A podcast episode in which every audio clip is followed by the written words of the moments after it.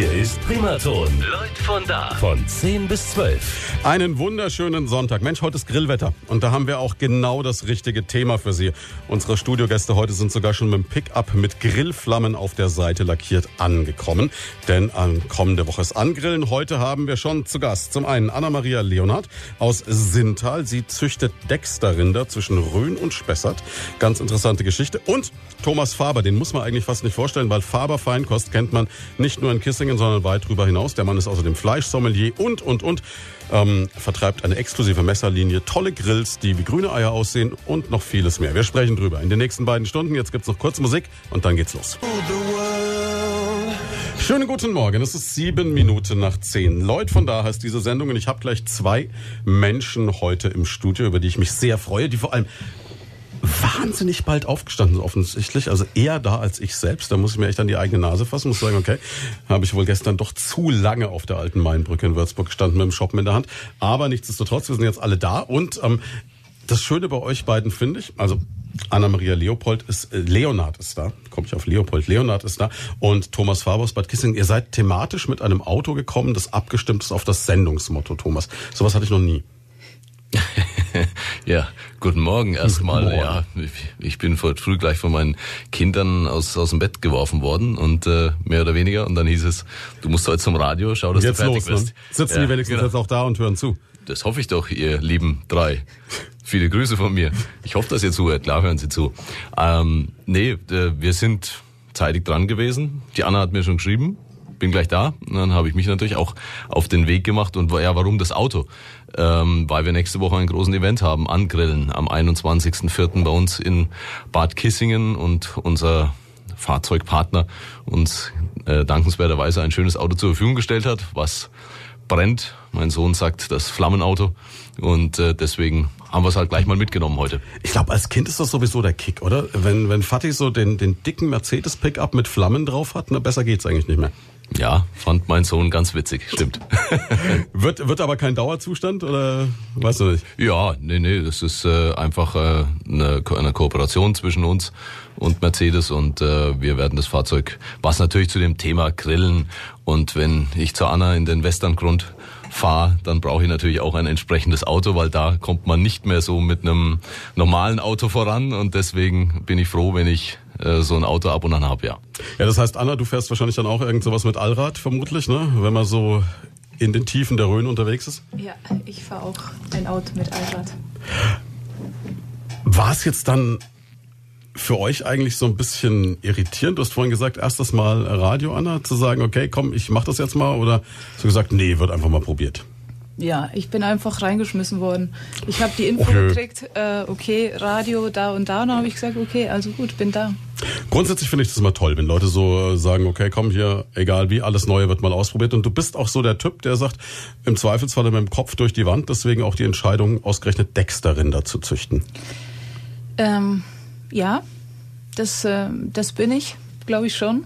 Wenn ich was will, dann beiße ich mich fest und dann lasse ich nicht mehr los. Wir, wir stellen ja immer so ein bisschen die Personen am Anfang vor. Und jetzt ist halt natürlich der Fluch der Sache, ne? Ladies first ist ja schon ein reiner Höflichkeitsgedanke. Das heißt, ähm, wie wird man Rinderzüchterin zwischen Rhön und Spessart? Also, die ganze Sache, also ich bin tatsächlich gelernte Landwirtin. Okay. Das bin ich. Ähm, habe aber dann einige Jahre äh, beruflich was anderes gemacht. Und dann bin ich eigentlich zu den Dextern gekommen, wie die Jungfrau zum Kinde.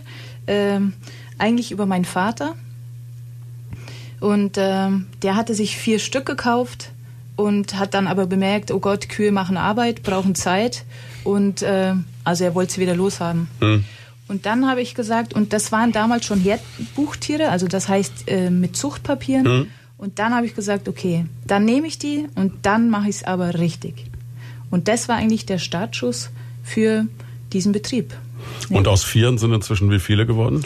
Äh, Im Moment habe ich so circa 100 Stück, also 40 Mutterkühe. Puh. Und äh, als, also als mein Grundstock und dann eben die Nachzuchten. Und jetzt bin ich äh, mitten in der Abkalbesaison. Schafft man das noch allein oder ist das dann schon mit ein paar Angestellten oder wie Nee, läuft das? Ich, also grundsätzlich, ich schaffe es alleine. Man hat aber so Tage, äh, wo man einfach Hilfe braucht. Also zum Beispiel ähm, die jährliche Blutabnahme, die ist äh, verpflichtend für jeden rinderhaltenden Betrieb. Und da sind wir dann zu dritt plus Tierarzt. Da hilft man mal kurz zusammen. Aber ansonsten ähm, geht es, kann ich das alleine stemmen. War Bäuerin oder Landwirtin immer dein Traumberuf von klein auf schon oder? Ach, ich glaube, das war so eine Familienkiste. Mein, Ah, mein vorbelastet. Vater, ja, ja, genau. Es ist schwer vorbelastet. Mein Vater war, bevor er Arzt wurde, war er äh, Landwirt. Mein Bruder ist Landwirt. Meine Schwester ist Landwirtin. Okay. Also okay, äh, es ist in der Familie. Das heißt, das Restrisiko besteht und dass du irgendwo noch Ärztin wirst, aber ansonsten alles gut. Nee, das. Äh, Ist ich habe mich jetzt. Ja, ja, genau. Das passt so. Passt so, wie es ist, ja. Ja. Wo, wobei man, äh, man hat ja so ein Bild vor Augen, wenn man sich jetzt so eine Bäuerin vorstellt. Ne? Dann, dann hat man ja vor, vor dem geistigen Auge so äh, eine, eine sehr robuste Frau, am besten noch mit Kittelschürze, Kopftuch ne? und Gummistiefeln. Und äh, so, du bist jetzt das konkrete Gegenteil davon. Ach, nur im ersten Blick. Also wenn du mich, glaub, draußen siehst. Also Da hängt eine Kittelschürze zu Hause hinter ja, der Tür. nee, ich habe schon so unsichtbare Hörner eben. Also wenn ich, ich habe einen richtigen Dickschädel, also wenn ich was will und dann ziehe ich es auch durch. Ähm, also nee, ich bin, ich bin richtig, ich mache es total gerne, die Arbeit. Also ich bin schon, ja, ich würde sagen, Landwirtin im klassischen Stil bin ich schon, also diese Berufsbezeichnung bin ich schon nicht. Eben der Weg hat mich... Ähm, auch durch die Schule, was ich da gelernt habe, das war einfach, ich habe mir gedacht, äh, na, die Fächer hießen pflanzliche Erzeugnis, äh, tierische Produktion und das hat mich damals schon abgestoßen. Ich habe gesagt, wenn ich sowas mache, ich will es anders machen. Ich will es mit mehr ähm, erstens Sensibilität machen, mit mehr Bewusstsein und auch Nachhaltigkeit. Und das war eigentlich das, ja. Was da dahinter steckt, was deckst darin, das, all das werden wir im Laufe der Sendung noch klären. Jetzt stellen wir mal den zweiten Gast noch vor mit Thomas Faber. Und wenn wir gerade schon eben gehört haben, es war ein bisschen familiäre Vorbelastung, dann ist das ein Schicksal, das du mit der Anna teilst. Ne? Bei dir war irgendwie auch so, sagen wir mal, zumindest die Option da zu sagen, hier so ein bisschen Feinkost, schönes Leben äh, könnte man als Job machen. Ja, vorbelastet. ja, klingt negativ. ist Nee, nee, sowas nicht gemeint. Äh, nee, nee, ähm, aber ja, 120 Jahre ist unser Unternehmen dieses Jahr alt, äh, immer in Familienhand gewesen und äh, ist es auch heute noch. Natürlich, klar ist das eine, eine Vorprägung, die man in diesem Bereich mitbringt, für die ich aber auch sehr dankbar bin, denn die bringt einem ein enormes Wissen und auch äh, enorme Möglichkeiten mit sich. Ähm, natürlich auch eine enorme Verantwortung, aber ähm, aus der kann man ja was machen. Und dann wirklich so von klein auf auch da irgendwie reingewachsen, schon als kleiner Junge mit durch den Laden gerannt Ja, und die also- ersten Geldwurstscheiben verkauft oder so? Ganz klassisch. Ganz klassisch. Immer mit dabei. In einem, in einem Unternehmerhaushalt ist das so. Ähm, und äh, das ist auch gut so. Und äh, ja, man, man saugt mit der Muttermilch sozusagen auf und man oder jeder geht dann oder hat die Möglichkeit, seinen Weg so zu gehen, wie er ihn dann gehen möchte. Ich habe mich immer wahnsinnig fürs Kochen interessiert. Ähm, es gibt Bilder, wo ich äh, in einer alten Küche bei uns als kleiner Steppke auf einem auf einem Mayonnaise-Eimer stehe, damit ich an den, Toch, an, den, an den Topf rankomme und da meine Sauce Bolognese gerührt habe mit einer mit einer äh, Köchin, die bei uns gearbeitet hat früher, die mittlerweile in Rente ist. Also ich habe das schon immer wahnsinnig gern gemacht und deswegen kam dann auch irgendwann ähm, der, der Entschluss, auch eine Kochlehre zu machen und auch, eine, auch die Ausbildung zu machen.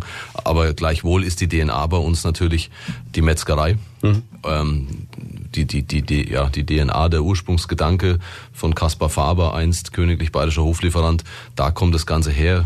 Bei ihm stand am Haus Schweinemetzger und Charcutier. Ähm, Schon richtig französisch das war dann, ja. schon, ähm, äh, ja, der hatte eine dreistellige Telefonnummer, 242, ähm, Charcutier am Haus und damit war alles gesagt. Und, Da warst du eigentlich schon ganz weit vorne, ja. da warst du schon ganz weit vorne. Nein, das ist einfach, ist einfach lustig, wenn man da so ein bisschen in, den, in der Geschichte forscht und ähm, das dann alles so ein bisschen auch aufarbeitet und das im, im, im Zusammenhang mit, mit heute sieht und mit der modernen Welt sieht, ist das schon, ist das schon sehr spannend und ich bin sehr dankbar dafür, dass ich das machen darf. Es gab bei dir auch nie so diese Phase, also ich weiß nicht, ich habe einen Bekannten, der, dessen Eltern hatten ein großes äh, Zementwerk und der ist inzwischen DJ in Südafrika. Äh, gab es mal irgendwann so die Überlegung zu sagen, komm ich mal was ganz anderes und ich breche da jetzt völlig aus oder war für dich wirklich so straight klar, 120 Jahre Geschichte, eigentlich eine tolle Sache, da will ich irgendwie weitermachen? Nee, ich habe schon immer versucht, meinen eigenen Weg auch irgendwo zu gehen und, und auch andere Sachen auszuprobieren. Ähm, ich habe selber im Eventbereich viel gemacht, habe selber auch für eine andere Eventagentur gearbeitet, ich habe auch für andere äh, äh, gearbeitet und war in anderen Unternehmen auch tätig. Also ich war nicht nur im elterlichen Betrieb, mhm. ähm, sondern ich war viele Jahre auch weg und äh, habe auch in München gelebt und äh, habe dort andere Sachen, andere Erfahrungen auch gemacht und die sind meiner Meinung nach auch wichtig, denn äh, ja, man möchte einfach sein oder ich möchte einfach auch äh, was Eigenes machen. Ähm, immer unter diesem Aspekt Tradition und Innovation. Das sind ja so die zwei Schlagworte bei uns. Und ähm, deswegen ist es auch schön, solche traditionellen Dinge, ähm, back to the roots, back to nature, wie auch immer man das sagen will. Deswegen äh, ist dieses Projekt auch mit der Anna zusammen sowas, was mir, meiner Frau und, und uns als Familie auch am Herzen liegt. Ähm, weil das ist ja, wenn wir mal ganz ehrlich sind, äh, jetzt nicht zwingend was, um Geld zu verdienen, sondern ähm, das hat andere Ansätze und äh, da liegt viel ähm, Passion und viel äh, Interesse einfach und viel Neugierde auch äh, dahinter, sowas äh, zusammen mit ihr zu machen und ähm, ja, das hat erstmal nicht zwingend wirtschaftliche Aspekte. Ist natürlich trotzdem so, wenn man jetzt sagt, Farbe am Ostring ist für viele ein Begriff. Ist natürlich auch toll gelegen, direkt an der Kreuzung mit den großen Fenstern. Du kannst eigentlich der Sache gar nicht entkommen, wenn ihr abends, ich habe vor kurzem, ja, vor kurzem von einem Dreivierteljahr mal eine Veranstaltung bei euch gemacht und mir ist aufgefallen, es ist so lustig, wenn dann Leute wirklich tanzen und dann die Autos so an der, an der Ampel anhalten, alles rüberkommen. Was ist denn da los? Ne? Da tanzt jetzt jemand in der Kneipe ja. oder im Geschäft. Das ist schon ganz witzig. Ähm, auf der anderen Seite muss man sagen, ist es natürlich auch für eine Stadt von der Größe von Bad Kissingen erstaunlich, dass ihr auch diese Produkte und diese Produktvielfalt in der Qualität, wie er sie anbietet, wirklich vertreiben könnt. Weil ich weiß, wenn ich jetzt nach Würzburg denke oder auch nach Schweinfurt denke, wird es schwierig, ein ähnliches Portfolio äh, zu bekommen, einfach so in einem Geschäft. Und ich kenne jetzt auch genug Würzburger, die sagen, wenn ich mal jetzt wirklich eine ganz originelle Käseplatte will oder mal ein tolles Fleisch will oder mal einen außergewöhnlichen Alkohol, dann fahre ich halt zum Faber und hole das für die Veranstaltung. Ja, das ist schon auch der Anspruch. Ich glaube aber nicht, dass das was äh, zwingend mit der Größe äh, einer Stadt zu tun hat, sondern es hat einfach. Vielleicht hättest du jetzt nicht gedacht, dass wenn du das jetzt zum Beispiel in Würzburg mit Batsch 100.000 Einwohnern mehr machst oder nach Nürnberg oder so gehst, dass es dann noch größer geworden wäre? Weiß ich nicht und ist auch äh, ja Spekulation, weil hm. weil wir werden es nie ausprobieren können. Also ihr seid schon wirklich wollen. in Kissingen settled und wollt dafür genau. die und, nächsten 120 äh, Jahre bleiben. Ja, was meine Kinder machen, das ist ihnen völlig frei. Aber äh, ich werde noch ein bisschen machen müssen und dürfen. Aber ähm, nee, wir, wir haben natürlich immer wieder viele, viele Anfragen auch aus anderen Städten, auch aus den genannten Städten. Und wir haben immer wieder auch Leute da sitzen, sagen, Mensch, das ist ein tolles Konzept. Könnt ihr das nicht da auch machen? Sagen, nee und danke es ist schön und es ehrt uns natürlich, dass das auch äh, wahrgenommen wird. Aber wir wollen einfach äh, versuchen, dort einen vernünftigen Job zu machen. Und wenn man den macht, gehört verdammt viel Engagement auch unserer mhm. Mitarbeiter dazu.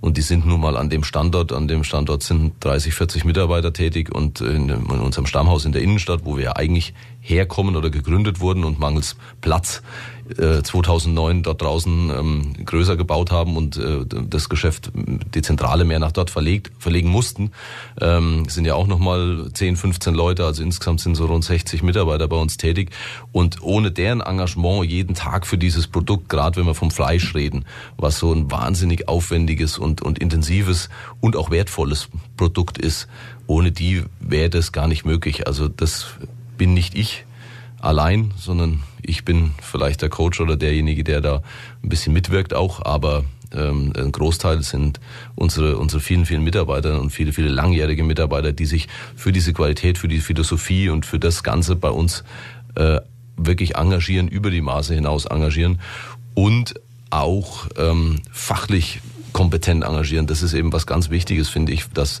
dass man, wenn man mit so einem Produkt tätig ist, dass man die fachliche Qualifikation dafür hat. Und wir haben so gut wie nur gelernte Mitarbeiter bei uns im Betrieb in allen Fachberufen. Und das ist einfach wahnsinnig wichtig, wenn es um Qualität geht. Da kommen wir sicherlich noch drauf. Ähm, äh, dass sich einer wirklich damit auskennt und das auch mit Leidenschaft macht und nicht sagt, na gut, ob ich jetzt heute Autoreifen verkaufe oder ein Rumsteak, ist mir eigentlich wurscht, äh, ich brauche halt einfach irgendeinen Job. Das geht nicht, weil, weil da hängt so viel Leidenschaft ähm, dahinter, so viel ähm, Liebe zum Detail auch und äh, die love it or leave it, also entweder die hasst du oder du hast es halt nicht.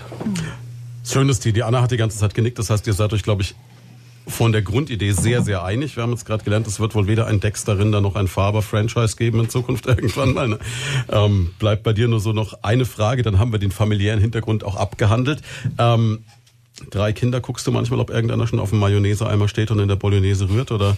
Nee, gar nicht. Also wenn es denen Spaß macht, dann, dann äh, sollen sie das gerne tun. Aber die sind völlig offen in ihrer Entscheidung, wohin sie sich entwickeln, aber sie bringen Leidenschaft auch für das Thema mit. Ähm, sie haben mir sogar extra Zettel mitgegeben, dass ich mich bei der Anna hier förmlich bedanken soll, dass sie immer wieder mit mir, mit meiner Frau zu den Rindern rausfahren dürfen und sie streichen dürfen. Das ist natürlich eine coole Geschichte für Kids. Ja, ja also jeder hat seinen ähm, die, wie, wie heißen noch die Namen? Ähm, Lafayette. Lafayette, genau. Ähm, von unserer einen Tochter. Und ähm, die freuen sich jedes Mal, dass sie da mitfahren dürfen und auch in den Kontakt kommen damit, mit dem, was wir da machen. Und ähm, insofern können sie ein Interesse dafür entwickeln, ähm, wenn sie möchten. Und. Passt ja auch perfekt, ne? wenn der Nachwuchs vom Charcutier dann äh, ein Rind namens Lafayette streichelt. Da, ja, da sind wir ja wieder voll im Thema. Ne? Also voll im ist ja Thema, alles ja. perfekt. Ne? Wir machen eine ganz kurze Pause, gleich geht's weiter. Jetzt haben wir aber bis zur letzten Sekunde ausgespielt, den guten Max Giesinger. Wollen uns ja kein Ärger handeln mit der nächsten Generation Faber. Ne? Ähm, wir haben auch festgestellt, gerade eben hat der Herr Helmreich angerufen, viele Grüße. Und in der dem Zusammenhang gleich mal der Hinweis, ähm, wenn Sie im Moment anrufen und das Telefon etwas länger klingelt, seien Sie nicht irritiert. Schlicht und ergreifend so, ich bin bei diesem schönen Wetter wirklich hier komplett allein in der Redaktion mit meinen beiden Gästen. Das heißt, ich kann immer nur eine Sache auf einmal machen. Sie wissen, Männer sind nicht multitaskingfähig. Deswegen äh, haut es mit dem Telefonieren und gleichzeitig Moderieren nicht so ganz hin. Aber der Herr Helmreich hat uns mitgeteilt, dass auf Höhe des Baggersees auf der B286 in Richtung Geroldshofen geblitzt wird. Da bitte ganz besonders vorsichtig fahren. Ansonsten, ähm, wenn Sie noch irgendwas melden, melden wollen, nehmen Sie im Moment lieber die WhatsApp, die kann ich parallel lesen. So viel Multitasking geht. So, zurück zu unseren Studiogästen heute. Anna Leonard, Dexter-Rinderzüchterin aus der Rhön und Thomas Faber, Fleischsommelier, Metzger, Eventmanager heißt das, glaube ich, das tolle Wort und, und, und aus Bad Kissingen. Ich finde Eventmanager klingt immer toll, ja. Ja. Ja. Pure Base, so wie Stuntman, ne? ist kein geschützter Begriff, kann jeder sein. Ja, genau. Ne? Äh, irgendein, das, das Lieblingszitat, das ich immer äh, mal gehört habe, ist von Ralf Hofmann von der Blues Agency, der gesagt hat, inzwischen ist jeder, der eine Bratwurst von zwei Seiten braun bekommt, Eventmanager. Mhm. Ähm, der große Vorteil bei dir ist, du bekommst Bratwürste garantiert perfekt hin als äh, Fleischsommelier und Grillfachmann. Ne? Ja, also sollte, sollte denke so, ich, klappen. Sollte hinhauen. Ne? Jetzt, ähm, ja, was wollen wir noch nachliefern? Wir haben jetzt gerade schon noch über Nachwuchs gesprochen. Ne? Ihr habt also neben der Tatsache, dass ihr als Selbstständige gut unterwegs seid, beide auch noch einen ganzen Stall voll Kinder. Und ich glaube, äh, da gehen die Parallelen weiter. Beide zwei Töchter, einen Sohn. Ja. ja. Und ihr seid noch fast gleich alt. Ja. Aber nicht miteinander verheiratet. Das wäre jetzt noch so.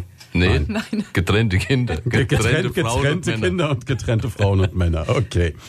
Aber ähm, wie kam es dann zu der Zusammenarbeit? Also ihr wirkt so, als hättet ihr euch gesucht und gefunden. Jetzt mal ganz abgesehen davon, dass ihr noch andere Lebenspartner im Background habt. Ja, wie kam es dazu, Anna? Habe ich dich angerufen oder du mich? Nee, nee, ich, ich ist ja klar. Ich habe dich angerufen. Ich, du. Klassisch die Frau geht den ersten Schritt, wie man das so kennt. Ne? Ja, nee, das war über eben über auch über vier Ecken. Ja. Äh, und dann habe ich halt einfach zufällig da diese Nummer gekriegt und habe aber, oh, der ist irgendwie unterwegs, musste ich beeilen, sonst ist er wieder weg. Und dann habe ich mir gedacht, oh Gott, das ist mal ein Mister wichtig. und dann habe ich angerufen, ich war auf der Weide gestanden. Das war circa vor einem Jahr. Und so war da dieses erste Gespräch.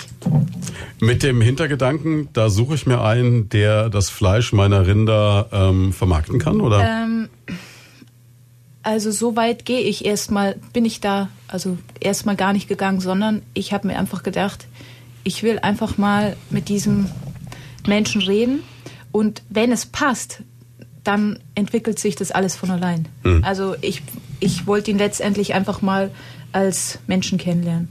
Und in dem Gespräch war es dann auch schon, dass wir gesagt haben, es ist eigentlich ähm, interessant, weil es einfach sehr viele Parallelen gibt. Also als ich angefangen habe mit diesen eine der kleinsten Rinderrassen Europas, die wir haben, hat jeder, äh, also die Landwirte sowieso um mich herum gesagt, okay, ja gut, die läuft halt nicht ganz rund. Äh, also die ist in zwei Jahren wieder weg. Ne? Ich muss sagen, das Dexter-Rind ist so das Pony unter den Rindern, könnte man sagen. Genau, das ist äh, eben eines der kleinsten Rinderrassen Europas. Das ist so, man kann sich das vorstellen, hüfthoch. Also ein Meter, ein Meter fünf, je nachdem Bulle oder Kuh. Das ist einfach relativ klein und leicht. Das klingt so, als ob es beim flüchtigen Blick äh, auch als Röhnschaf durchgeht, wenn du so über die Werde schaust. Ja, der, der Metzger sagt immer, da kommt die mit den größeren Ziegen. Auch nett. ja, also nee, sie, sie machen schon was her. Also es ist nicht so, dass die da jetzt so, so Barbie-mäßig ausschauen. Äh, das weiß der Thomas auch, der stand auch schon mal da mittendrin. Oder? Das heißt, wenn die Ja. alle in eine Richtung laufen, dann Ja, wird's ja. auch finster, ja? Die schuppen dich genauso um, ja, wenn es also sein das- muss. das Und die Behornten sind auch nicht so. Also Ja. man hat schon auch Respekt. Ja, also das sind schon richtige Rinder, aber sie sind halt eben kleiner oder sehr viel kleiner als das, äh, naja, als viele Rassen hier, die wir in Deutschland haben. Wie, wie kommt man ausgerechnet auf Dexter-Rinder? Ich meine, du hättest dir ja irgendwie, äh, sag ich mal, jede Sorte, oh nee, dein Vater hatte die übrig, ne? Genau, das war eben dieser Zufall. Sind wir mal froh, dass er keine Yaks hatte oder sowas oder Lamas. Ähm, ja. Die, ja, ich mag die, die gefallen mir, die, die passen. Und dann hast du wirklich mit Vieren angefangen und die dann auf die Weide gestellt und gesagt, habt Spaß miteinander, ich will, dass es mal 100 werden.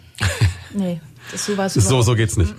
Nee, also ich hatte, ich hatte diesen Grundstock und das war eigentlich dann auch, das war eigentlich dann der zweite Zufall, dass ich, ich hatte einen alten Freund, der im Landschaftspflegeverband tätig war und so Flächen gepflegt hat. Also das heißt mit der Motorsense, äh, steiler Hang, also eine richtige Knochenarbeit.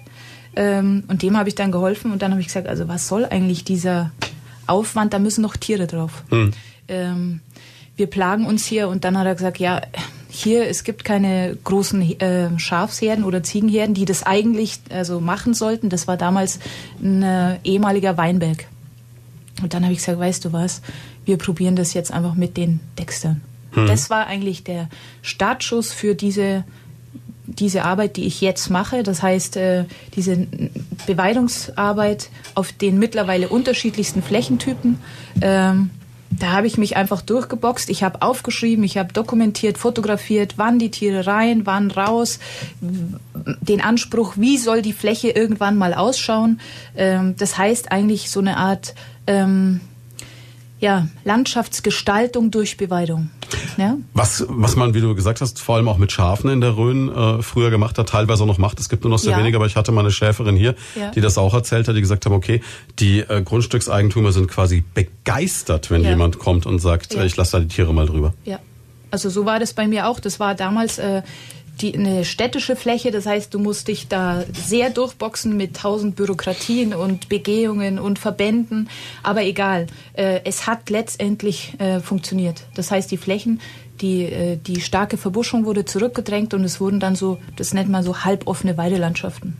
Das ist eigentlich eine Win-Win-Situation. Du Ja. betreibst Umweltschutz Ja, genau. und züchtest gleichzeitig auf die natürlichst mögliche Weise Rinder. Ganz genau. Das ist eben letztendlich mein Anspruch. Das heißt Landwirtschaft und Naturschutz als perfekte Symbiose. Jetzt würde dir wahrscheinlich der, sage ich mal, eher industriell und wirtschaftlich denkende Rinderzüchter sagen, meine Güte, jetzt hat sie schon kleine Rinder, dann lässt du die noch an Stallen hängen rennen. Das heißt im Endeffekt, wenn sie die im Stall sauber in so einer Box ankettet, wo sie sich nicht bewegen können und den ganzen Tag vorne was reinfüllt und hinten wegräumt, dann kann sie die doppelt so groß kriegen in der halben Zeit. Ähm, ja, das ist, ähm, das ist eben, das ist eine Denke, aber eben nicht meine Denke. Weil letztendlich ist es so, äh, der erste Grundsatz ist, die Dexter-Rinder kann man nicht vergleichen mit jetzt irgendwie äh, einem Rind, was eine lange Zuchtgeschichte erfahren hat. Das heißt, die sind sehr ursprünglich. Das heißt, du kriegst einen Dexter-Rind tatsächlich mit einem, einer, mit einem Futter. Das heißt, ob es jetzt, also ich habe Flächen, die einfach total verbuscht sind. Das ist ehemal, zum Beispiel ein ehemaliger Steinbruch. Da sind die drauf, die hungern dann nicht und es sind Klappergestelle, sondern die sind speckfett. Das heißt, die kommen mit einer ganz anderen Nahrung zurecht, letztendlich. Ja? Und ähm, Und der zweite Punkt ist, das ist mein Anspruch auch an mich. Das heißt, ich möchte das tatsächlich so wenig ich sage jetzt mal ganz bewusst, reinpfuschen. Das heißt, die sollen in diesem natürlichen Herdenverband sein. Äh, ich stelle natürlich schon die Herden zusammen, im Frühjahr jetzt, nach, also beim Austrieb, aber trotzdem, ich mache so wenig, wie es geht. Also lässt der Natur so weit wie irgend ja, möglich ihren Lauf. Exakt, ja. Das heißt eben, die Kälber sind bei der Mutter, der Bulle ist dabei, mhm. es gibt auch ein paar Jungbullen, so einfach, dass dieses Gefüge ähm, gegeben ist musst halt eigentlich im Endeffekt nur sicherstellen, dass keine Krankheiten in der Herde ausbrechen und dass sie dir nicht alle stiften gehen und irgendwann auf der A7 spazieren. Naja, so gut, ich, hab, ich bin die Spezialistin für gute Zäune. Gute Zäune, ja. okay. Nein, nein, ich meine, Herrin der Zäune. Hallo, ja. ich muss äh, gut ruhig schlafen können. Ich kann nicht denken, immer hält er oder hält er nicht. Das heißt, ich habe einfach richtig Saft drauf. Und was Krankheiten angeht, es ist einfach so, wenn man, wenn man diese, ich sag mal, es, das sind ja Naturgesetze, wenn man das einhält, dann sind die Tiere eigentlich nicht krank. Hm. dann sind die, die, die schauen super gesund aus, die sind fett, die sind glänzend, da muss man eigentlich nicht viel, da muss man gar nichts machen. Es ist einfach gar nicht stimmt nicht, sondern es ist ein Management dahinter, zu sagen, okay, wann schicke ich die Herde auf diese Fläche, wann gehe ich weiter. Ähm, ja, das, das, ist, das ist die Hintergrundarbeit, das sind die Entscheidungen, die ich treffe. Aber es ist eben so, ich, letztendlich ist es so, ich muss praktisch vom Wetter, von den Flächen, von den Tieren. Ich lese immer daraus und dann entscheide ich, was zu tun ist. Ja, und es kann auch sein, dass ich am Tag, also heute sage, wir treiben morgen um, das heißt, die kriegen eine neue Fläche und dann komme ich an dem Tag und dann schaut mich keine Sau an und die sind überhaupt haben kein Interesse, dann sage ich dann okay, bleiben sie halt ab. Genau, dann sage ich okay, dann habe ich mich verschätzt, dann bleiben wir noch mal, bis die dann eben sagen, okay, jetzt müssen wir weiter. So. Ich hänge noch auf den guten Zäunen fest, mit ordentlich Saft drauf. Ja, bitte? Ja, ich, ich habe jetzt gerade so überlegt, weil jetzt ja demnächst ja auch wieder 1. Mai ist, ne, da gibt's für diese Wanderungen, glaube ich, mit dem Bollerwagen mit Bier. Und dann gibt's ja immer unter Männern dieses äh, Wettspiel, komm, wir pinkeln an den elektrischen Weidezaun. Das heißt, bei einem Zaun oh, von ja. Anna Nein. macht man das besser nicht, ne? Nee. Gibt's einen kurzen Blitz und dann ist rum. Und eventuell eine Brandblase. Brandblase. Also, seien Sie vorsichtig bei Annas Zäunen, das kann böse ausgehen. Ja, Thomas, was hast du gedacht, als das Telefon geklingelt hat und da war jemand dran, der gesagt hat, ich züchte hüfthohe Rinder, die ich hinter massiven Zäunen aufhebe? Ja, das habe ich ja gedacht. Ja. ja, es kommen ja immer wieder mal Leute auf uns zu mit solchen absurden Ideen. Dann denkt man, okay, schön, dass wir drüber geredet haben, ich muss weiter. Nee, in, in, in dem Fall nicht, weil äh, erstens mal kam auch ein bisschen der Kontakt über einen Mitarbeiter von uns. Und ähm, der hat mir das dann auf den Tisch gelegt und hat gesagt, Mensch, Herr Faber, und gucken Sie sich doch das mal an und so. Und jetzt muss man sagen, dass ich ein natürliches Interesse an sowas hm. einfach hab, vor allen Dingen an Dingen, die irgendwie unsinnig klingen. Weil ähm, ja, es ist einfach spannender. ich, ich, lerne heute, wie man Erfolg im Geschäft hat. Mach irgendwas, wo jeder, jeder andere sagt, um Gottes Willen, komm nicht auf die Idee, das zu tun. Genau. Scheint Weiß total erfolgreich zu sein. Weil, ja, hoffen wir es. Ne? Aber nein, es ist, es, es war einfach nicht der Gedanke da. Ähm, ach, die hat jetzt ein, ein super Rind, was jeder will, und äh, damit können wir jetzt einen riesen, einen riesen Profit machen. Hm. Ähm, sondern wie gesagt, es kam durch das, den Input auch von einem Mitarbeiter und so und wir haben dann telefoniert und ich finde immer, man merkt relativ schnell, ob man mit Ob's irgendjemandem nicht, ja. auf einer Wellenlänge ist und ob sich weiter lohnt zu telefonieren ähm, oder sich gar zu treffen. Und äh, den Eindruck hatte ich in dem Gespräch, auch wenn es nicht gleich irgendwie weitergegangen ist, weil ich sehr stark äh, involviert war zu dem Zeitpunkt auch und ähm, ja, wie immer, wie wir alle, immer viel um die Ohren habe und äh, dann meine Fleischsommelier-Ausbildung anstand und ich dann mich zwei Wochen aus dem, aus dem aktiven Geschäftsbetrieb ähm, da letztes Jahr verabschiedet habe, äh, was ja auch nicht ganz hm. einfach ist, äh, sich da rauszunehmen und nur, nur möglich war, indem alle Familie und, und, und Mitarbeiter unterstützt haben und mich hervorragend vertreten haben. In der Zeit, wo ich da Vollzeit nochmal die Schulbank mit 41 gedrückt habe, was auch ein bisschen ungewöhnlich ist. Und ähm, muss sagen, dass ich dort auch, äh, auch bei der Ausbildung nochmal stark sensibilisiert wurde für dieses, mhm. für dieses Thema und eigentlich nochmal das Bewusstsein dieser, wir nennen das heute, oder die Fleischsommeliers, diese zehn ausschlaggebenden Faktoren, wenn man die Frage nach dem besten Steak stellt. stellt. Weil die Okay. Frage nach dem besten Steak ist eine ähnliche Frage wie die Frage nach der schönsten Frau. Sehr subjektiv wahrscheinlich. ne? Und, ähm, und, und da sind wir dann mitten in, in, voll in der Thematik drin, ähm, welche Kriterien muss ein, ein gutes Steak erfüllen. Das ist dann wieder die Frage, was habe ich für einen Anspruch an das Steak. Diese berühmten Begriffe von Marbling und Tenderness, Verfettung und, und, und, und Zartheit sind wohl wichtige Faktoren, aber es sind halt nicht unbedingt nur die ausschlaggebenden Faktoren. Und Ich überlege gerade mit dem Vergleich Frauen und Steaks und dann Verfettung und Zartheit. und der große Fall ist, die. Steaks kannst du ausprobieren, ne? Die Frauen nicht alle. sei mir verziehen. Aber ja, das ist, das das ist einfach ein sehr, sehr, sehr viel breiteres Feld. Hm, klar. Und wenn man sich intensiv jeden Tag mit dieser Thematik beschäftigt, dann wird einem klar, dass Fleischqualität nicht bei irgendeinem Siegel, wir haben die Thematik ja aktuell sehr stark auch in den Medien, endet und am Schluss was draufgebappt wird und dann heißt, das ist gut, mittel, schlecht, äh, sondern ähm, das fängt ganz, ganz, ganz vorne an. Und ähm, da, wo klassischerweise der, der, der Koch oder der Metzger oder der, der es grillt oder wie auch immer oder der, der Gast, der Kunde mit dem Produkt in Berührung kommen, da ist eigentlich schon Hopfen und Malz verloren, wenn vorher alles schiefgelaufen ist. Jetzt ist es ja so, dass ihr ja von vornherein mit eurem Unternehmen ja schon den äh, glücklicherweise den positiven Ruf weg hatte, dass ihr eine super Qualität anbietet. Jetzt, was war die Motivation, wirklich zu sagen, da mit 41, ich hocke mich noch mal zwei Wochen lang in die Schule? War es dann dieser Wunsch, selber mehr zu wissen? Oder war es dieser Wunsch zu sagen, ich kann meinem Kunden mit mehr Wissen auch was anderes anbieten? Oder ich kann eher entscheiden, ist das was, was ich bekomme oder was ich nicht bekomme? Oder? Ähm, sicherlich eine Mischung aus allem, aber ja, der Hauptbeweggrund war sicherlich erstmal rein für mich selbst, mehr, mehr Wissen zu bekommen, ähm, mal ergebnisoffen dahin zu gehen auf die, auf die Meisterschule nach Augsburg und zu gucken, wen lernt man dort kennen, mit wem tauscht man sich aus, was, was kann man dort lernen. Jetzt habe ich ja viel mit dem Thema schon insgesamt im Laufe meiner beruflichen Laufbahn zu tun. Ähm, habe jetzt eigentlich gedacht, na so wahnsinnig viel werde ich da jetzt nicht vielleicht lernen oder mal gucken, aber man nimmt überall was mit, aber es war doch wirklich erstaunlich viel und es war äh, geballtes Wissen in, in, in, in zwei Wochen Vollzeit äh, mit Abschlussprüfungen und äh, wo man dann doch echt mal sich am Schluss hinsetzen musste oder währenddessen auch hinsetzen musste und äh, lernen musste, ähm, aber auch mal ein bisschen nachdenken konnte. Die Zimmer sind ja sehr übersichtlich eingerichtet dort. So eine klösterliche Fast. Atmosphäre, so klingt das. Klösterliche Atmosphäre, sage ich. Habe ich im Nachhinein so gesagt. Für mich war es wirklich äh, echt eine ne, ne tolle Zeit. Ähm, da ja kein Fernseher, kein gar nichts und man hat dann Klingt abends total reizvoll, ja. ja, klingt total reizvoll. Abends, ja, sich aber auch mit Kollegen ausgetauscht, die da dabei waren, äh, aus ganz Deutschland, ja, die da angereist sind. Da ist ja auch regional, das ist alles immer so ein bisschen unterschiedlich.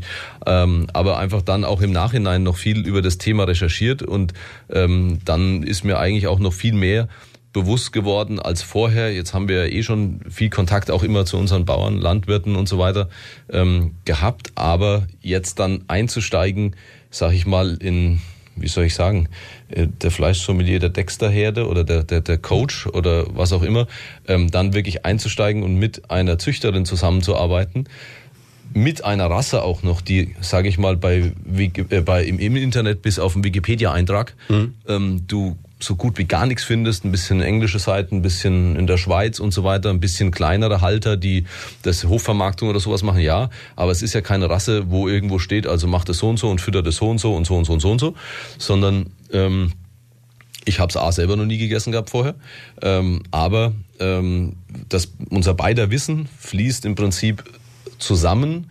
Ich weiß, wie ich es will und wie ich es brauche und was ich für gut halte.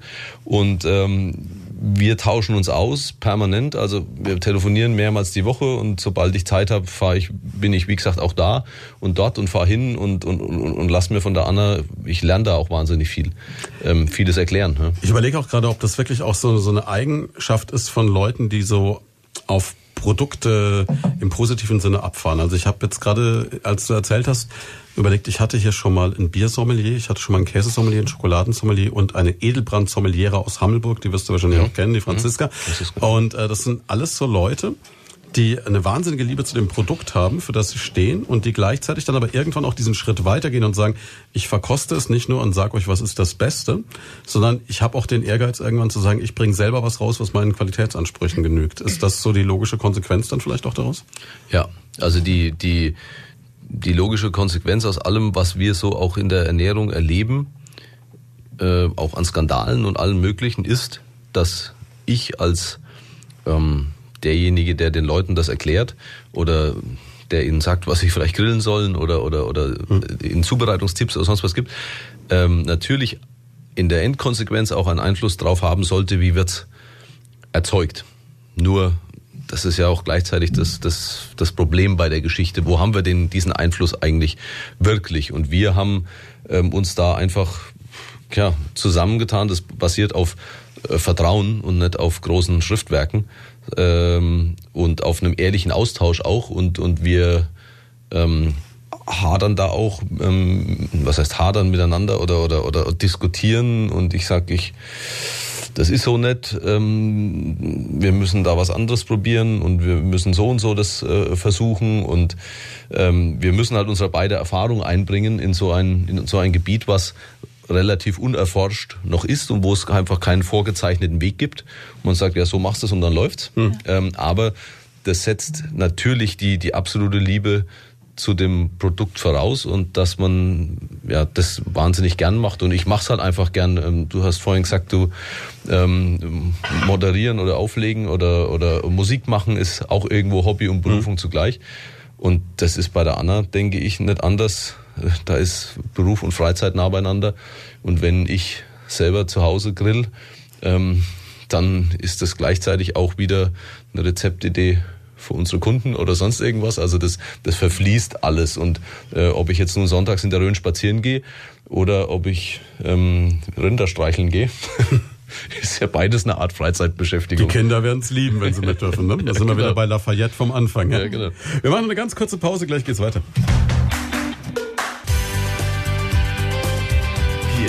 Primaton. Läuft von da. Von 10 bis 12.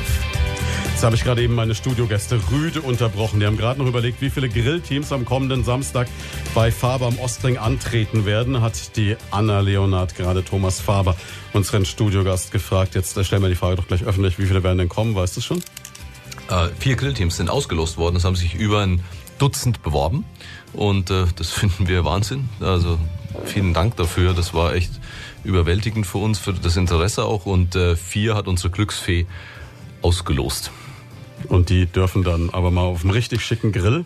Die dürfen dann mal auf einem Big Green Egg äh, grillen.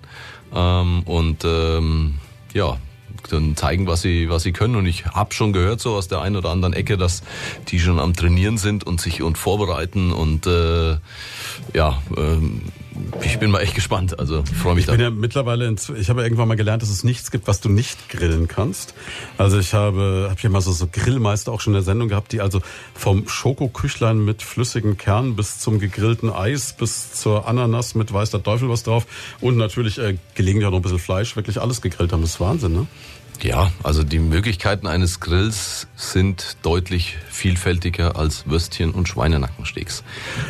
Das ist so ein gutes, eingelegtes Schweinenackensteak vom Discounter, ne? Ja, mmh, ich sehe, wie ganz, euch die Augen ganz gehen. lang drauf lassen, bitte. Ja, ne, das muss durch sein, ja. Weil sonst kannst du dir den Tod holen. Das aber spart dann unter Umständen ja auch äh, die Gabe von diversen Antibiotika oder so, was man sich sonst mühevoll irgendwo ja. anders holen muss. Nee, ähm, Spaß beiseite. Wir haben gerade eben gesagt, wir sprechen über die zehn wichtigsten Punkte, um zum perfekten Steak zu kommen. Du hast vor den Nachrichten kurz so zusammengefasst, was man da alles für braucht. Und jetzt haben wir gehört, es geht schon mit der Geburt des äh, Kalbs los. Das heißt, wir so, ich würde mal sagen, man kann das so fast ein bisschen zweiteilen. Also ihr könnt das natürlich zusammen machen, aber wahrscheinlich ist so der erste Part, bis äh, die Lebensdauer des äh, Tiers umspannt, so bei Anna und danach bist du dann quasi zuständig. Kann man das so salopp sagen? Ja und nein. nein. Ähm, genau. äh, weil wir es eben bewusst nicht trennen wollen. Hm. Also die Anna will viel über meine oder unsere Arbeit wissen, und wie und warum und und mich interessiert es wahnsinnig, wie und warum das und das so und so ist Und äh, deswegen wollen wir es eben, natürlich macht jeder sein Handwerk, klar. Mhm. Ähm, und die Anna stand bis jetzt bei uns noch nicht am Grill. Ähm, aber äh, wir wollen es bewusst Nächster nicht trennen. Samstag. Nächster Samstag, genau. Wir wollen es bewusst nicht trennen. Nächsten Samstag ist die Anna ja aber auch übrigens bei uns da natürlich. Ne? Ja, also alles andere wäre ja auch. Ja. Ne? Ja, aber fangen wir doch mal an. Ähm, Anna, Ja, ein Dexter-Rind wird geboren. ja, genau. Wie geht's dann weiter? Es kommt hinter den gut gesicherten Zaun.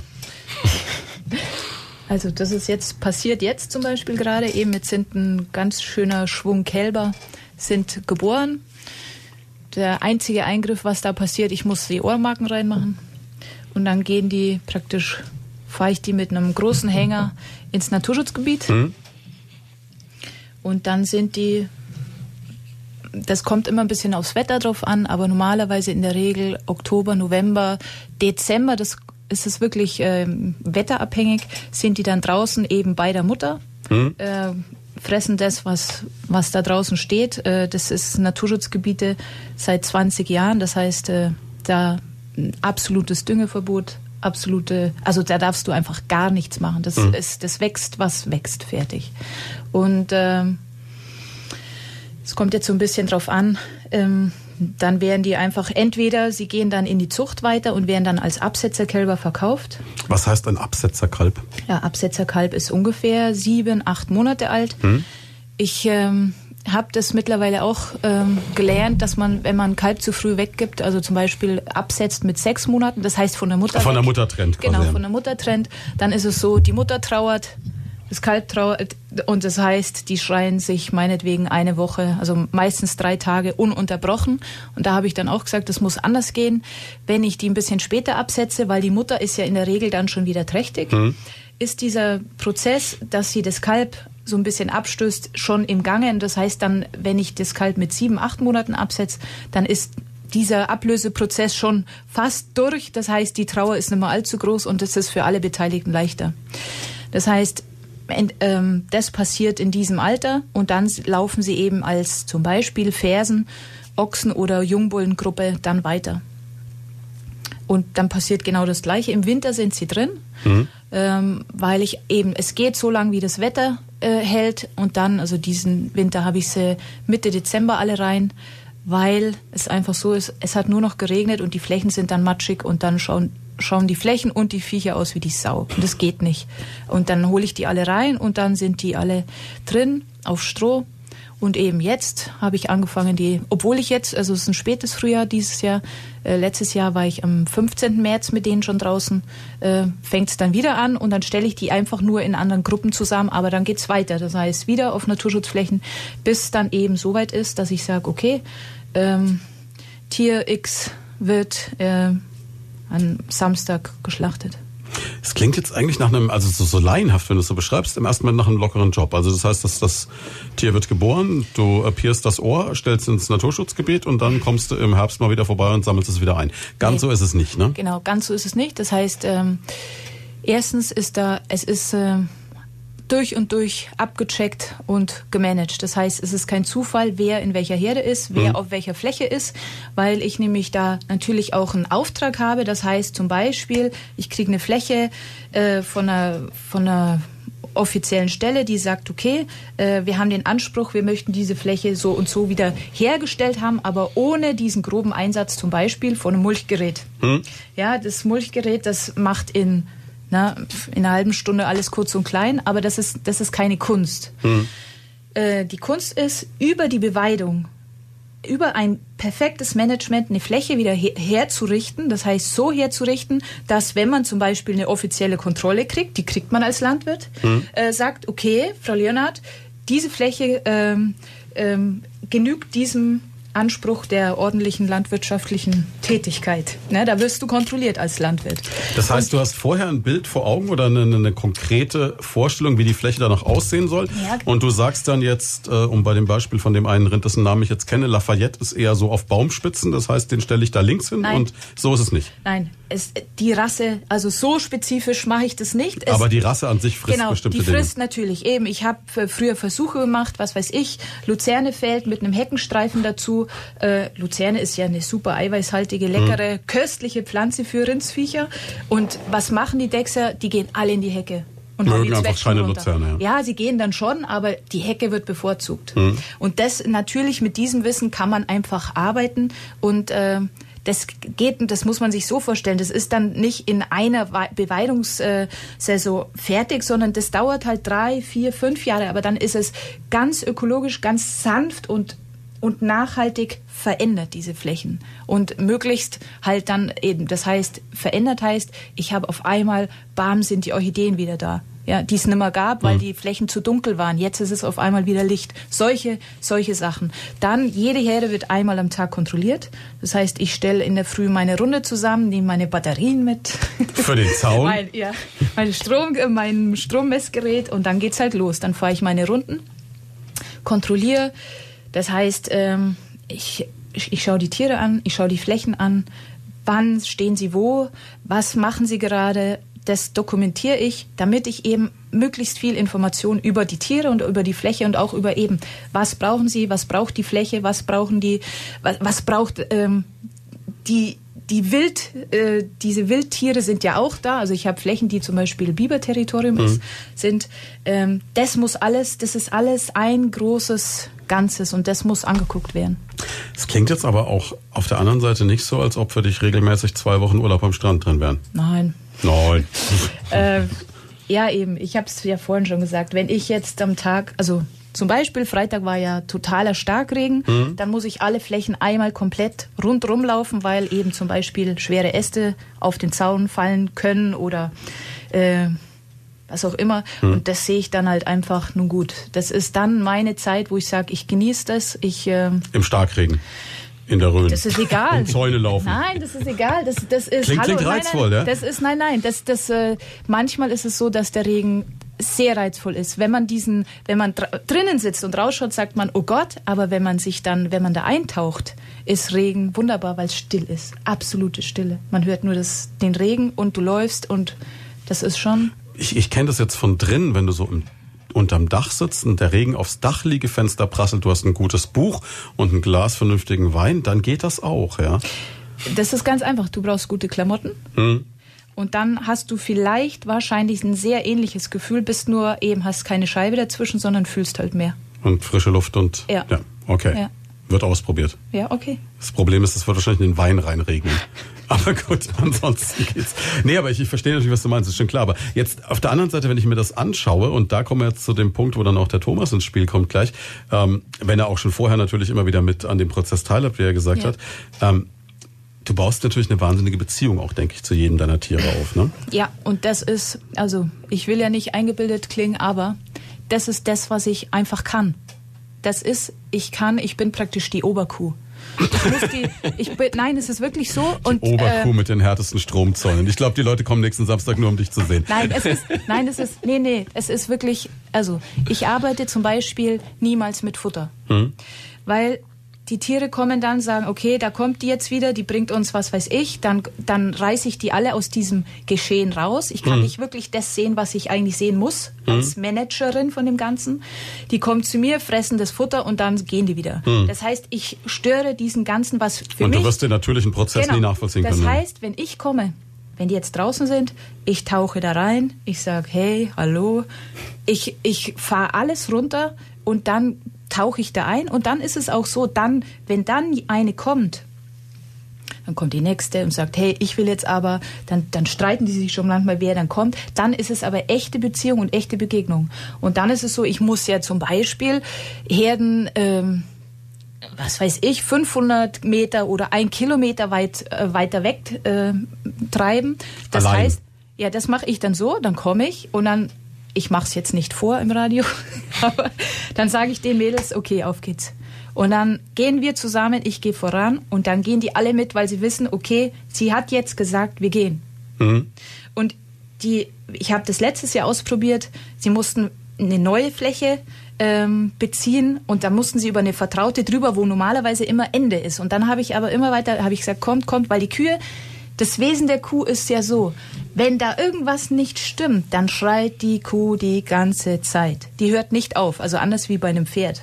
Okay. Die sagt die ganze Zeit, hey, hey, hey, hey, hey. Passt und mir nicht, ja. Genau, und so habe ich ja, dann habe ich das natürlich, habe ich das, weiß ich ja, und dann habe ich das genauso gemacht. Ich habe gesagt, Mädels auf, wir müssen weiter, wir müssen weiter. Und sie haben es tatsächlich, sie haben es gemacht.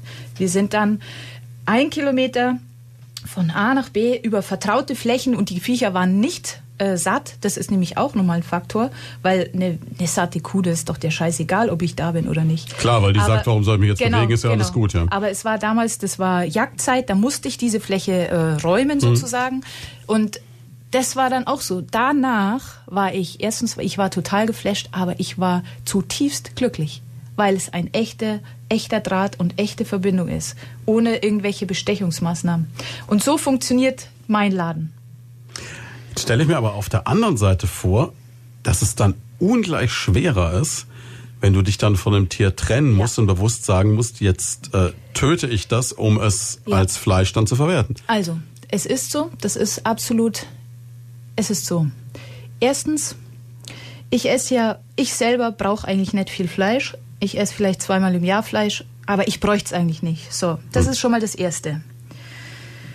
Dann habe ich aber damals, als ich diesen Betrieb angefangen habe, war mir, habe ich zu mir gesagt, Anna, pass auf, wenn du das machen willst, dann muss dir aber klar sein, dass du das bis zum Ende gehst. Das heißt, es gibt die Geburt und es gibt, wenn ich das Tier jetzt nicht lebend verkaufe, unter Umständen auch Tiere, die ich eben schlachten muss.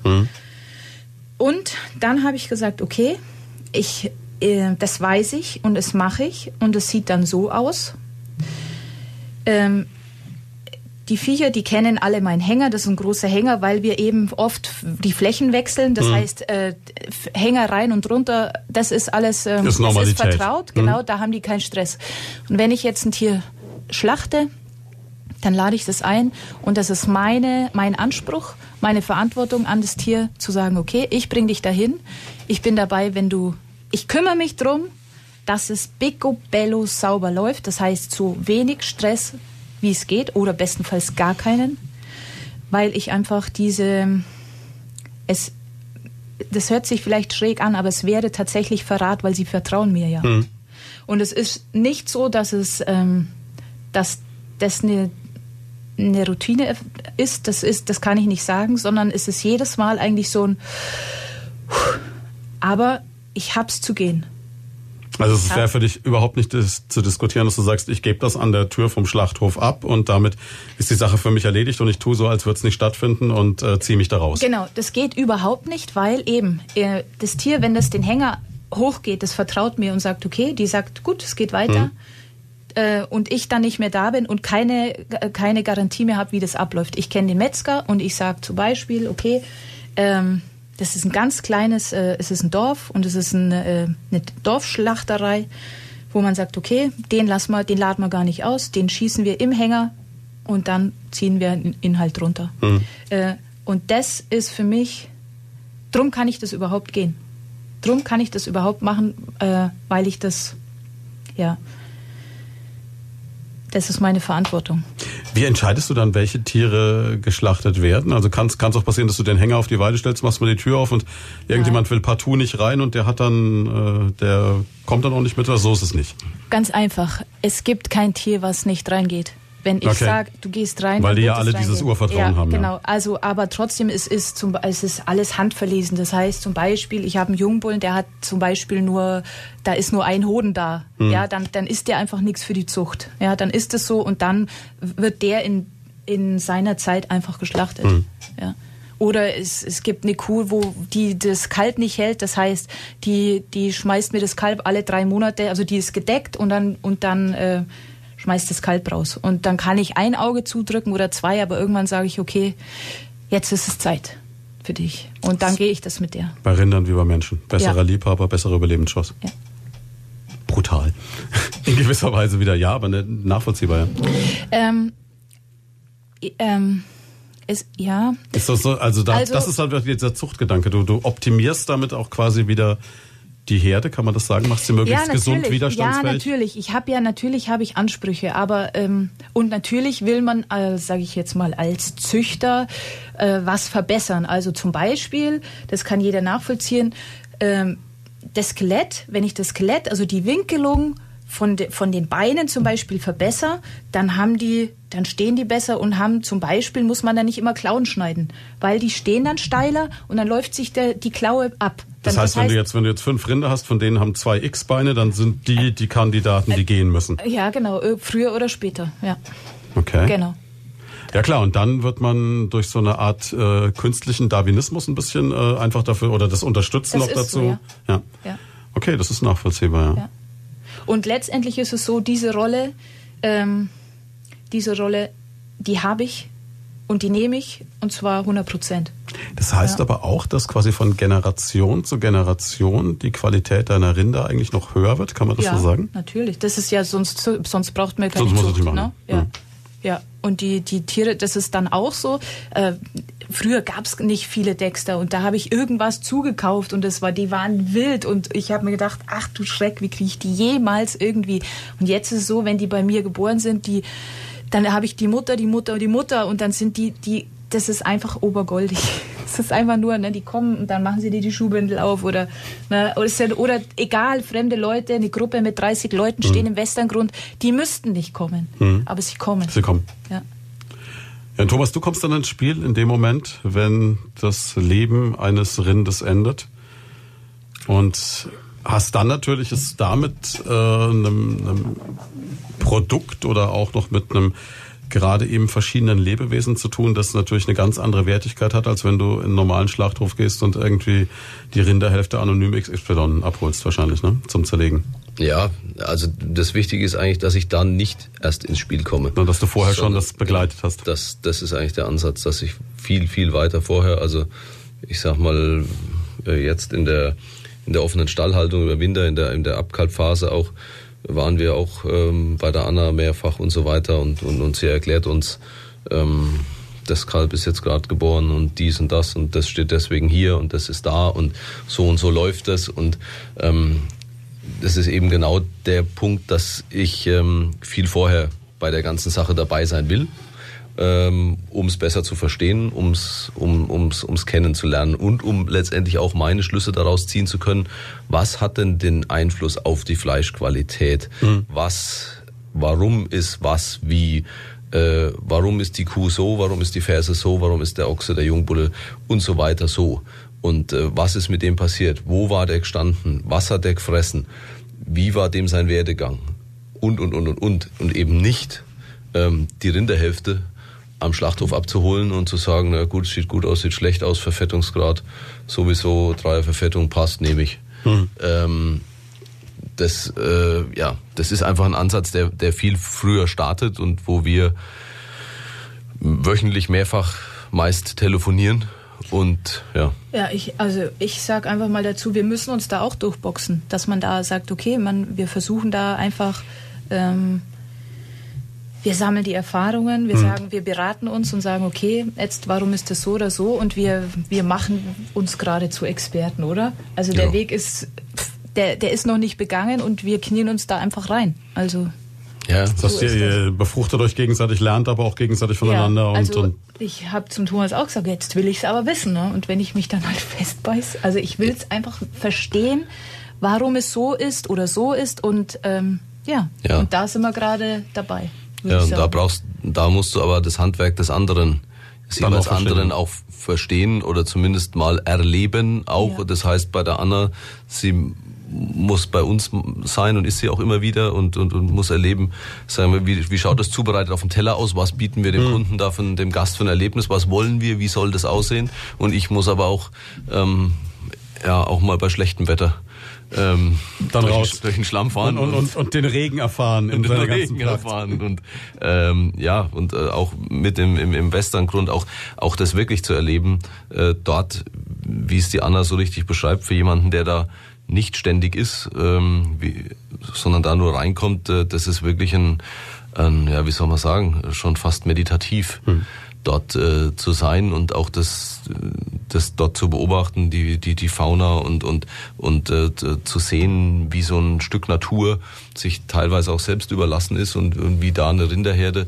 ähm, unterwegs ist, sage ich mal. Und äh, ja, nur dann kriegt man irgendwie das, das Gefühl dafür und, und, und die, die Anna wartet auch immer dann auf Feedback von mir, wenn, wenn Fleisch äh, wieder, wenn wir was zerlegen oder wenn wir was haben und dann sage ich, ich, ich, ich kann es dir nicht sagen, ich muss es in der Hand haben, mhm. ich muss es auch selbst zerlegen, ich muss es auch selbst ähm, mit unseren Metzgermeistern zusammen erfühlen, weil das, das, das, man, man kann das nicht einfach so sagen, ja, die Kuh, die steht da auf der Weide und die sieht gut aus oder das Rind Nein. oder was auch immer, sondern äh, du musst irgendwie ein Gefühl zu der Sache kriegen. Und das Gefühl zu der Sache ist das, was in weiten Teilen uns auch beim Thema Ernährung verloren geht. Und das ist schade.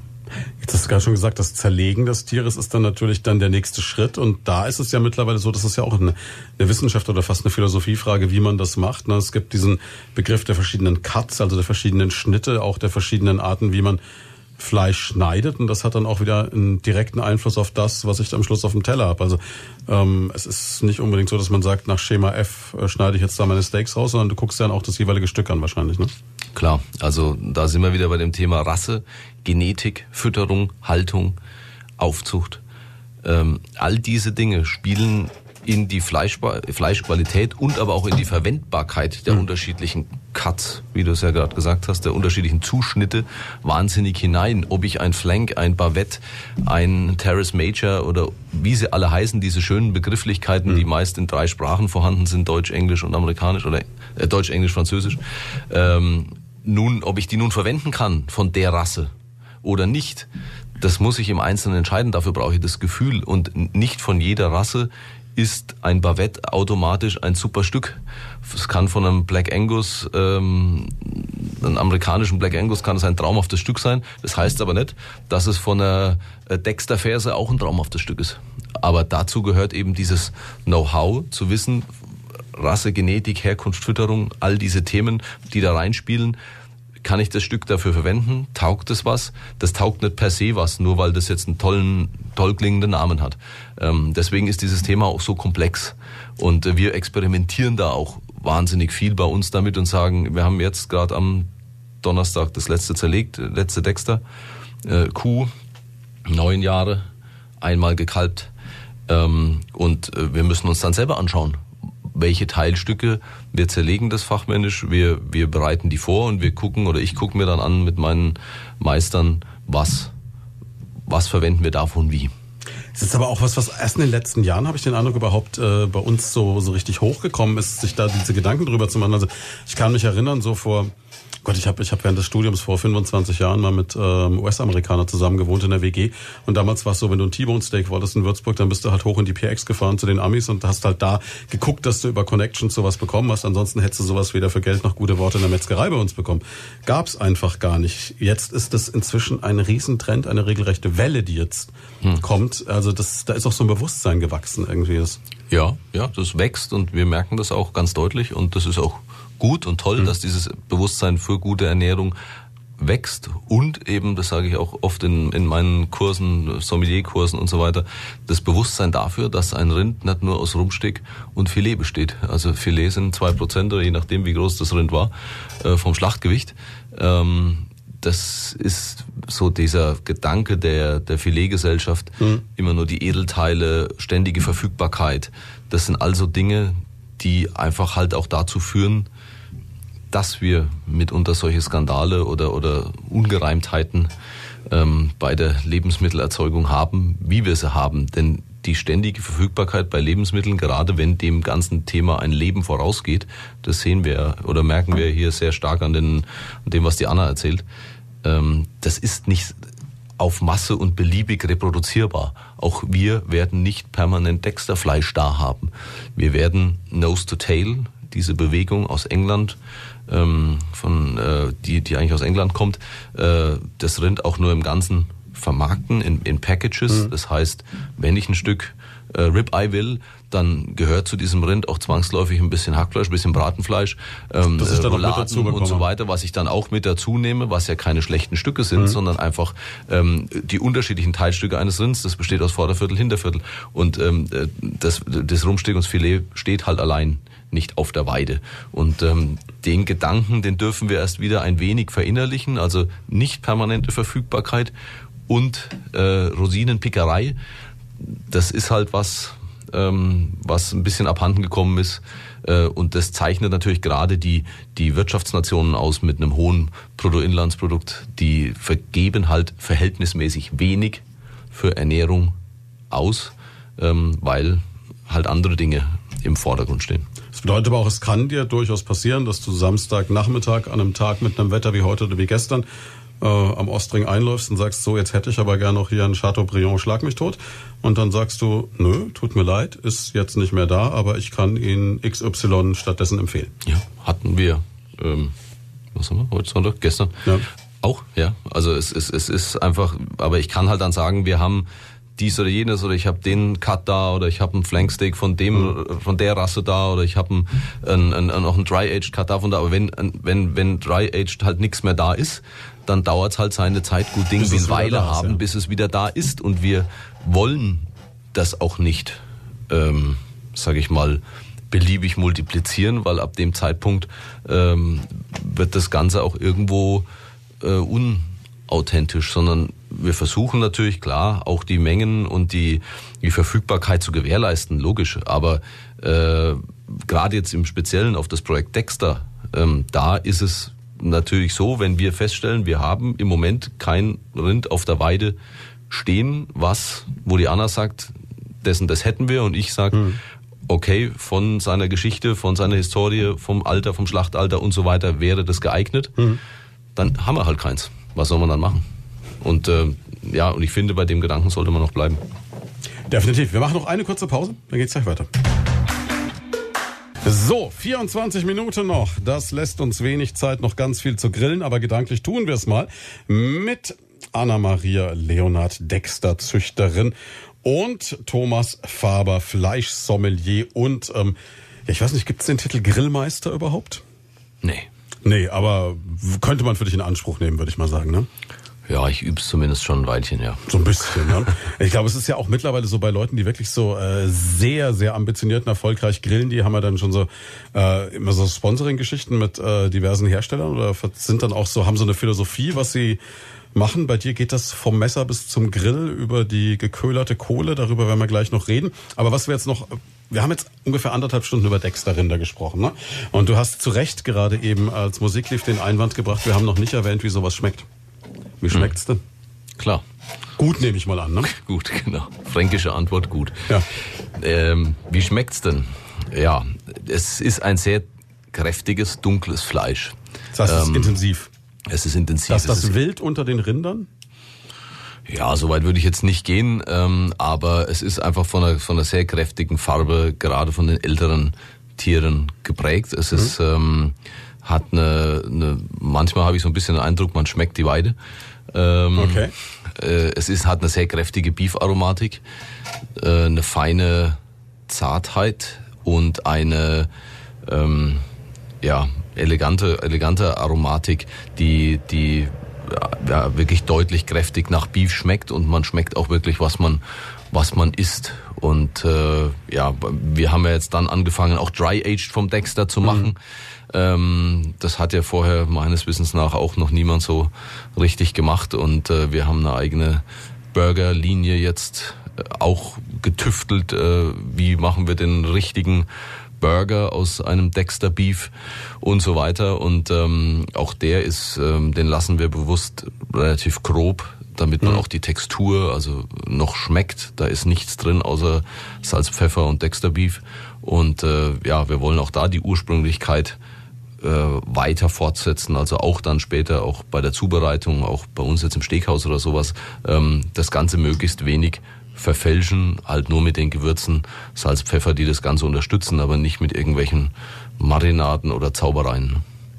Es ist ja wirklich auch so, so eine Wissenschaft geworden mittlerweile, sowohl das Grillen als auch das Fleisch. Du hast gerade eben Dry-Age-Prozesse angesprochen.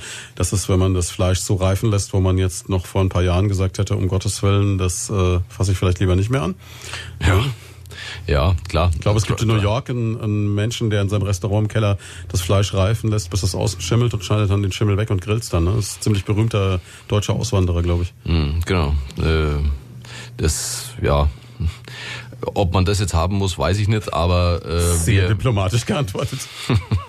Wir haben äh, ja auch im Rahmen der, der, der Sommelier-Ausbildung äh, waren wir an der LMU in München auch ähm, und haben uns auch mit äh, dort mit äh, den Reifeprozessen, auch mit den enzymatischen Prozessen, mit Reifung und mit diesen ganzen, ja, es ist ja letztendlich eine kontrollierte Zersetzung, mhm. kontrollierte in Anführungsstrichen Verwesung, also ein, ein ähm, ja, Reifen durch, durch, durch Wasserverlust mhm. und äh, dadurch, dass die, die Totenstarre im Prinzip sich danach dann löst und das Fleisch dadurch zart wird und äh, rein wissenschaftlich passiert und enzymatisch passiert nach rund 35 Tagen Dry Aging gar nichts mehr. Das rum. Also außer Verlust. Hm.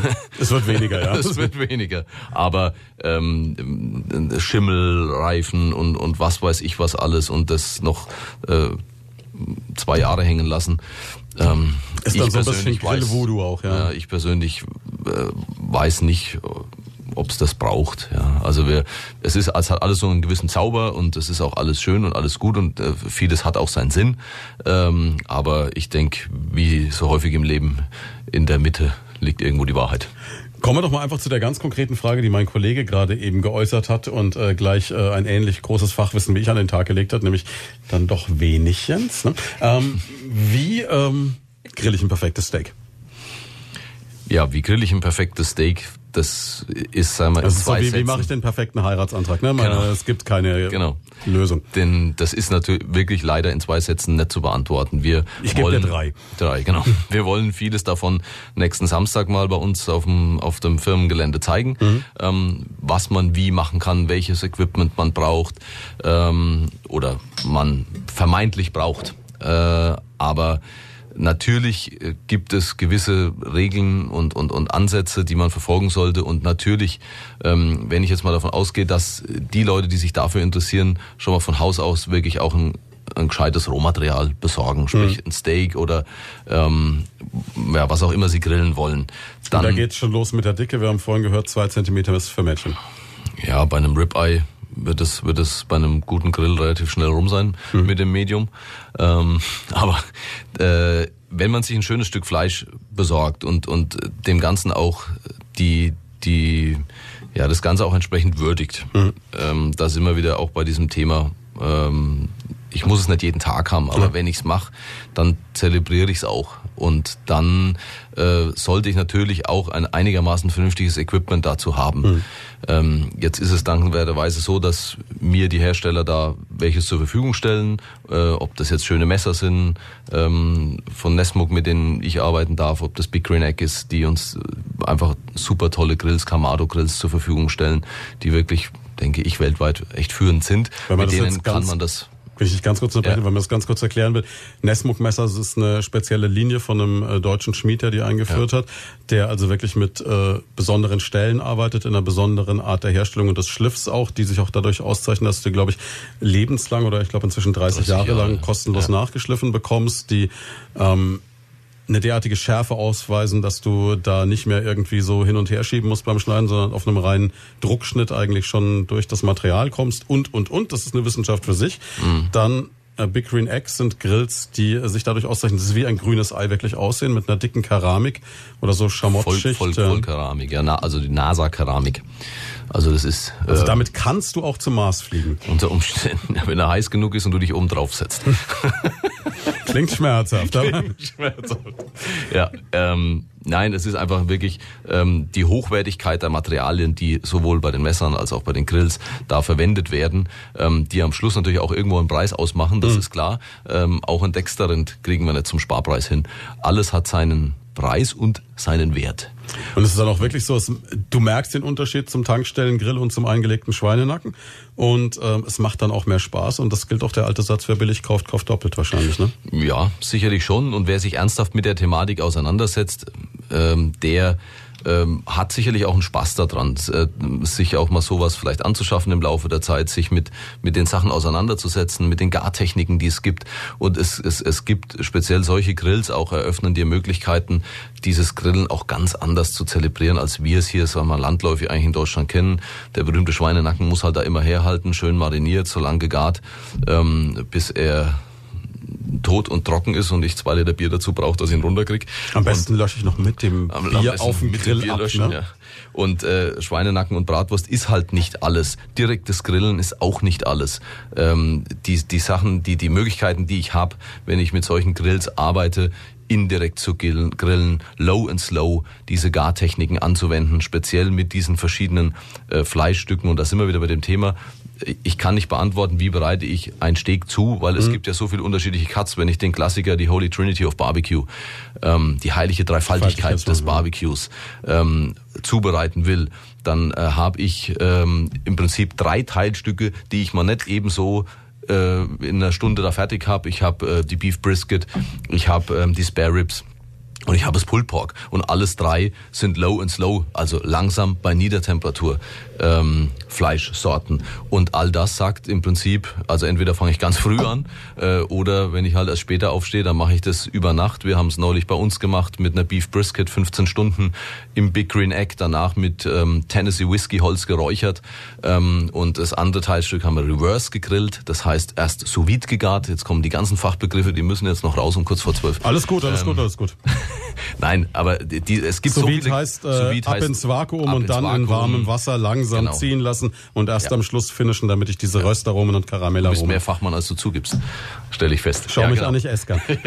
Also diese, was man damit sagen will, es ist ein wahnsinnig breites Feld und ähm, es gibt ja nicht nur kurzgebratenes und nicht nur Steaks und nicht nur direkte Hitze, sondern das Grillen ist, ist auch, auch, auch familiär ein unheimlich ähm, tolle Geschichte. Ich, äh, in Deutschland ist es halt leider immer so, es wird gegrillt, äh, Fatih schmeißt die Kohle rein, Mhm. ähm, sie glüht, auf, auf, auf, Attacke, jetzt ist Zeit, Mhm. Essen, dann Brot rein, äh, Steaks hinterher. Curry boah, Ketchup drauf, Curry ne, Ketchup, wir sind alle satt. Passt. ähm, nee, ähm, ich, ich reg dazu an, auch ganz anders auch einzukaufen, auch äh, sich immer nur ein Stückchen von einzelnen Sorten zu nehmen, von unterschiedlichen Sachen. Das kann auch Zu geflügelt experimentieren, sein, ja. zu experimentieren. Und dann gebe ich jedem Gast, mache ich erst das, fange ich damit an, vielleicht auch mit einem Fisch oder ähm, und mache dann ein, ein, ein Maishähnchenbrüstchen oder was auch immer und mache dann ein Flanksteak oder ein Bavette und dann am Schluss ein Ribeye. Und von jedem Stückchen gebe ich dem Gast, rangiere ich dem nur ein, zwei Stückchen und grill so mich über mehrere Stunden relaxed durch den Abend. Und habt den Effekt, den ich auch bei einem, was, was ist der Deutsche gern, Raclette von an hohen Feiertagen. Also ich habe lange Zeit, ich Ja. habe eine Kommunikation, ich Ja. habe äh, Abwechslung drin, es macht Spaß und ich habe eine Ausrede, um noch ein bisschen Wein und Bier zu trinken. Ja, auch das. ja, also, Also man, funktioniert. Ja, man kann es man kann's zelebrieren und das macht natürlich umso mehr Spaß, je mehr vernünftiges Ausgangsmaterial ich habe.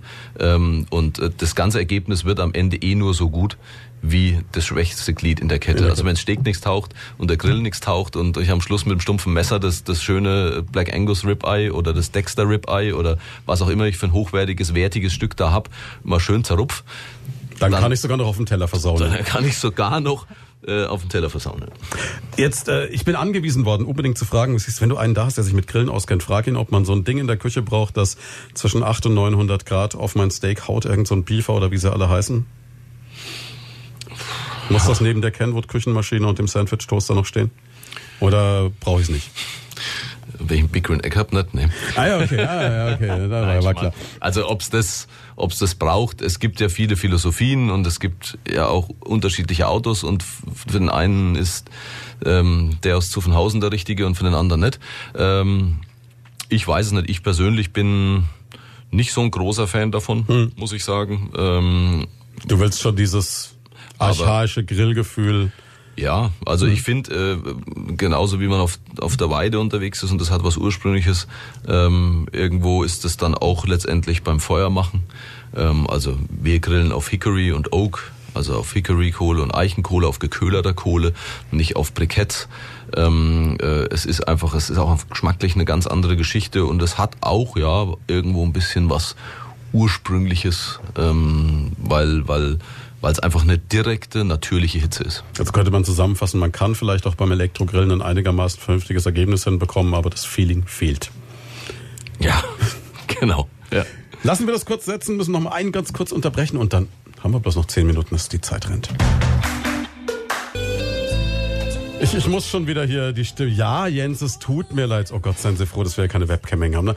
Das war eine böse Grimasse. Er hat gerade über den äh, Vorteil von Medium zu Medium Rare philosophiert. Äh, Um es jetzt in die, äh, auf die Spitze zu treiben, Thomas, wie ist es, wenn bei euch jemand in den Laden kommt und sagt, ich hätte gern so einen Dexter, aber bitte gut durch? Der Kunde, des Kundenwunsch ist uns Befehl. Und damit sei dann auch alles gesagt. Genau. Kann, kann man machen, muss man nicht. Kann man machen, muss man nicht. Ja. Was ist so die, die Kardinalszünde beim Grillen? Ist es das Ablöschen mit Bier? Ist es das schnell, schnell? Ist es, ich meine, auch Steinenacken, äh, Schweinenacken und äh, Würstchen können wahrscheinlich lecker sein, wenn man sie Klar. richtig macht und einen vernünftigen Schweinenacken hat, ne? Ja, ja, klar. Also das ist kein Plädoyer nur für teures Fleisch oder sonst irgendwas, sondern für für werthaltige Lebensmittel und äh, auch mal für eine andere Bratwurst, für eine Salsicce, für eine Chorizo, für, für eine Bärlauchbratwurst, was Saisonales mit, mit ähm, ein bisschen einem anderen Geschmack. Ähm, da kann man ja auch mal eine Würstchenparade grillen. Also ähm, man kann auch wunderbar Pizza machen ähm, in, in, in solchen äh, Gerätschaften. Also das ist ja wahnsinnig vielfältig.